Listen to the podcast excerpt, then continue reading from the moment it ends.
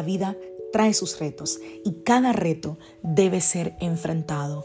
Cada día es diferente al anterior y para cada día necesitamos una palabra de Dios. Por eso el devocional de hoy es una palabra para ti, para cada día, porque Dios quiere hablarte hoy y lo va a hacer a través de su palabra. Por eso, escucha el devocional de hoy.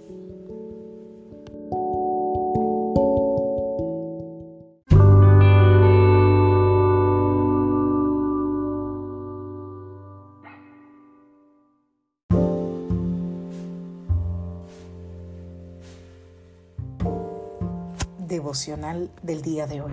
Vínculos poderosos. Vamos a la palabra del Señor, Daniel capítulo 6, a partir del verso 10. Dice, sin embargo, cuando Daniel oyó que se había firmado la ley, fue a su casa y se arrodilló como de costumbre en la habitación de la planta alta, con las ventanas abiertas que se orientaban hacia Jerusalén.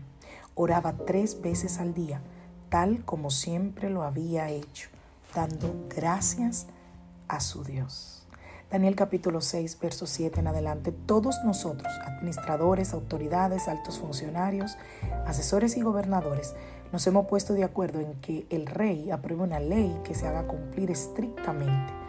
Ordene usted que en los próximos 30 días todo aquel que ore a quien sea, divino o humano, excepto a usted, su majestad, sea arrojado al foso de los leones.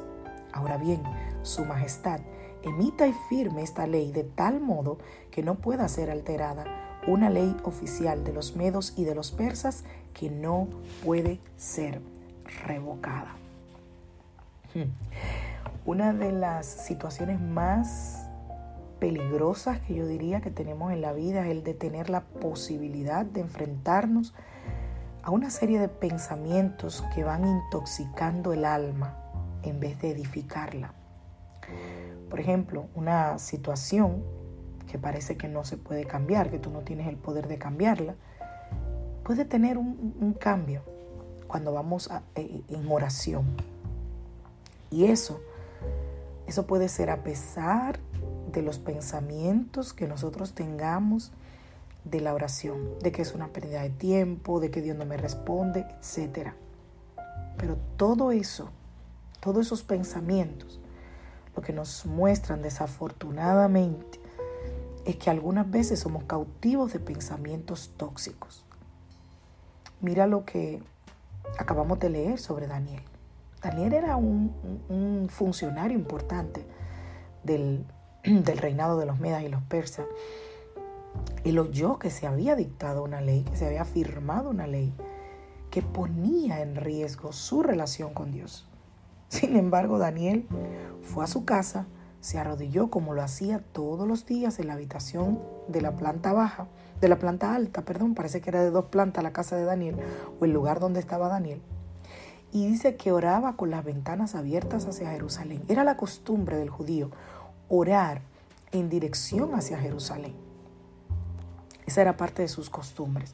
La Biblia dice que oraba tres veces al día Daniel y que lo hizo siempre, incluso el día del edicto. Dice que se arrodillaba y se apartaba para orar tres veces al día, para buscar a Dios.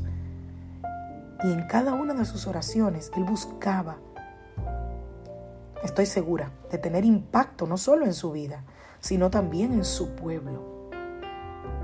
Y quizás tú te preguntes, como me lo he preguntado yo, pero ¿cómo él puede ir a orar? Se acaba de, dictar una ley, un edicto del rey, que dice que a cualquiera que se encuentre orando a cualquier otro Dios que no fuera el rey, iba a ir a la fosa de los leones. Pero ¿sabes qué?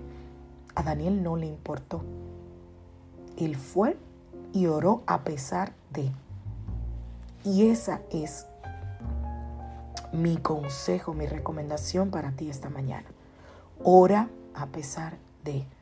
Levántate a orar a pesar de la tristeza, a pesar de la desesperación, a pesar de la frustración, a pesar de la, de la escasez, a pesar del problema económico, a pesar de que tú piensas que Dios no te oye. De igual manera, levántate y ora.